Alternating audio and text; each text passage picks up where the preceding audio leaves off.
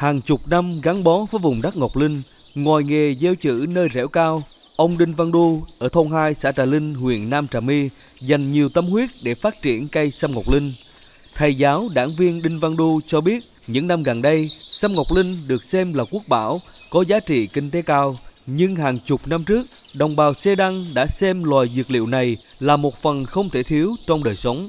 Ít có nơi đâu mà mỗi dịp cúng đất, sinh nhật hay sinh con, người dân địa phương đều tặng nhau món quà đặc biệt là cây sâm ngọc linh. Nhiều chủ vườn còn trả công cho người trồng bằng chính cây sâm ngọc linh. Ông Đinh Văn Đu cho biết, những năm gần đây, các đảng viên tại địa phương cùng nhau xây dựng vườn sâm ngọc linh chung của chi bộ địa phương. Gia đình có thì cho năm nay mấy cây, sang năm mấy cây, chia đều cho mọi người để bảo vệ chăm sóc cây sâm. Để con cháu sau này là bảo vệ cây sâm Ngọc Linh và bảo vệ rừng của núi Ngọc Linh. Chi bộ thôn 2 có số lượng đảng viên đông nhất ở xã Trà Linh, huyện Nam Trà My với gần 40 đảng viên. Từ năm 2010, chi bộ thôn 2 xây dựng nghị quyết về phát triển cây sâm Ngọc Linh gắn với bảo vệ rừng.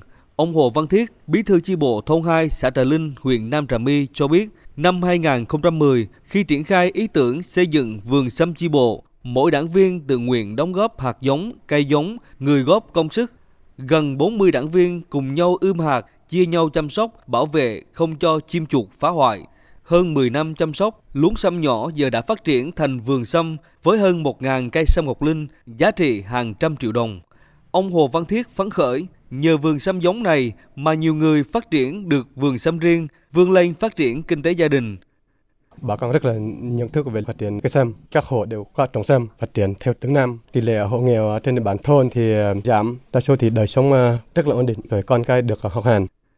Xã Trà Linh, huyện Nam Trà My có 7 chi bộ với hơn 180 đảng viên. Đến nay đã có gần 10 vườn sâm chi bộ được hình thành trong những năm qua. Nhiều người dân trên đỉnh Ngọc Linh nhờ nguồn giống và nguồn quỹ từ vườn sâm chi bộ đã vươn lên thoát nghèo, trở thành tỷ phú. Ông Hồ Văn Bút, bí thư đảng ủy xã Trà Linh, huyện Nam Trà My cho biết, có thời điểm giá trị sâm ngọc linh rất cao, nhưng người dân địa phương không chạy theo lợi nhuận trước mắt mà bán tháo.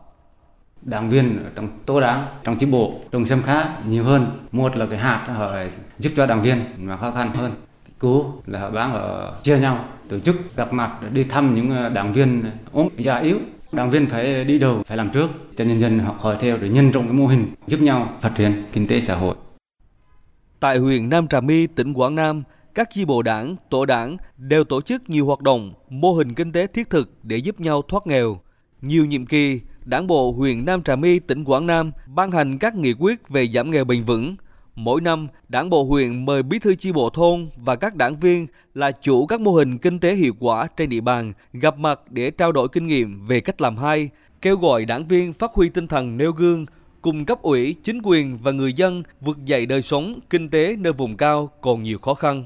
Ông Hồ Quang Bửu, Phó Chủ tịch Ủy ban Nhân dân tỉnh Quảng Nam cho rằng chính những chi bộ trên đỉnh Ngọc Linh mà hạt nhân là những đảng viên tại cơ sở luôn sung kích đi đầu với cách làm thiết thực đã lan tỏa và giúp người dân địa phương hiểu được giá trị cốt lõi từ chủ trương phát triển cây sâm Ngọc Linh dưới tán rừng.